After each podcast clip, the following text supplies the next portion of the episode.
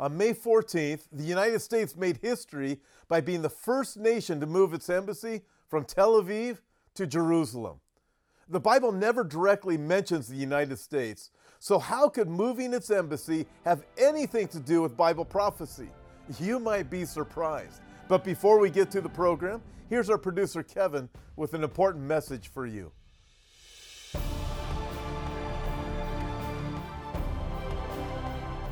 Hi, I'm Kevin, the producer of Today in Prophecy, and I'd like to thank you for watching this week's episode. If you're blessed by this show, please consider subscribing to our channel. Once you subscribe, you'll be able to stay up to date with all our latest videos. Now let's get back to the program. I'm Tom Hughes. Welcome to Prophecy Update on Hope for Our Times. Sunday was Jerusalem Day in Israel. That's the day that much of the population there celebrates the reunification of Jerusalem under Israeli control. Monday was the 70th anniversary of the birth of modern Israel. It was also the day the United States opened its new embassy in Jerusalem. And Tuesday was the day that the Palestinians call Al Nakba, uh, the catastrophe. It also marks the time of Israel's 1948 rebirth. The confluence of these days has ratcheted up the violence in and around Israel. On Monday, imams in Gaza stirred up thousands of young Palestinians to storm the border with Israel. The results were catastrophic, but just what the imams wanted. They, along with the terrorist leaders of Hamas, knew that Israel would have to defend its border. They knew that dozens of young Palestinians would die, but they also knew that those numbers would make powerful talking points against Israel in the world press. Meanwhile, in Jerusalem, the embassy opened as scheduled. President Trump said Israel is a sovereign nation with a right, like every other sovereign nation, to determine its own capital. Yet, for many years, we failed to acknowledge the obvious the plain reality that Israel's capital is Jerusalem. Uh, that's in line with God's own words in Second Chronicles chapter 6, where God said, I have chosen Jerusalem that my name may be there. Uh, for centuries, Jews have said, next year in Jerusalem, but now those that love Israel can say, this year in Jerusalem. Uh, what does this have to do with Bible prophecy? Uh, one of the major prophetic themes is that the people of Israel would spread out among the nations for a very long time. It turned out to be a couple of thousand years. Then, near the end of the age, against all odds, they would return to the promised land. God would bring them back. Israel would be reformed as a nation, and Jerusalem would again come under Jewish control. That doesn't mean just West Jerusalem, it means the old city, uh, the real Jerusalem, almost all of which is in what we now call East Jerusalem.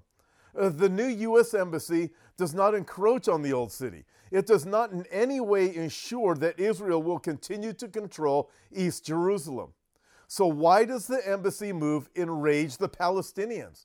Because, despite their talking points, they want all of Jerusalem. They want to eradicate Israel, and now the strongest nation on earth, the United States of America, says that at least part of Jerusalem is and will remain the capital of Israel.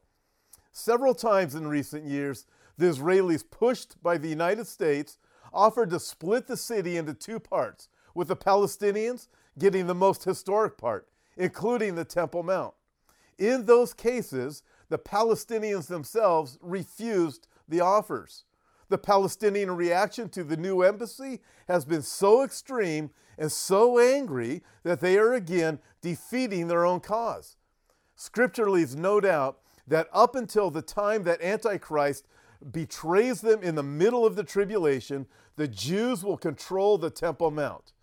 If the Palestinians would let them, the Americans would likely push for splitting Jerusalem. But the Palestinians now say they want nothing to do with the U.S. brokered peace deal. In other words, the old city of Jerusalem has once again been kept in the hands of the Jews, just as God said. All of this proves that the Bible is right once again. Uh, that means you can trust it. And not just to know what's going on in the world, you can trust what it has to say about Jesus and his dying for our sins. You can trust it as God's Word. Trust it with your life and with your eternal life. Uh, let me ask you this uh, Do you know that when you die, you're going to go to heaven? Have you been forgiven of your sins?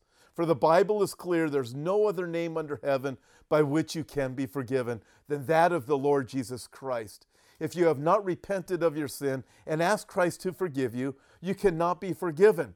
I'd like to give you that opportunity right now to be forgiven of your sin and to repent of your sin. To repent means to make a conscious decision to turn from your sin and surrender. It means to make a U turn from the place you were going and turn a surrender to the Lord. Do you want to do that? Do you want to be forgiven? If so, then pray this with me. Dear Lord Jesus, I admit that I'm a sinner, but I want to be forgiven. Right now, I repent of my sin and unbelief and surrender to you as Lord. I will follow you all the days of my life. In Jesus' name I pray, amen. Mm, please visit the Know Jesus page at hopeforourtimes.com to find out what it means to have a personal relationship with Jesus Christ. Or if you'd like more information on this topic, go to our website, hopeforourtimes.com. Until next time, God bless. Now, here's our producer, Kevin. Thanks for watching and being a part of this week's program. Before you go, I'd like to invite you to visit our new website, hopeforourtimes.com, and check out the many resources we have to offer. On our website, we have books, DVDs, and daily news articles that will always keep you up to date and well informed about the times we're living in. God bless, and we'll see you next time.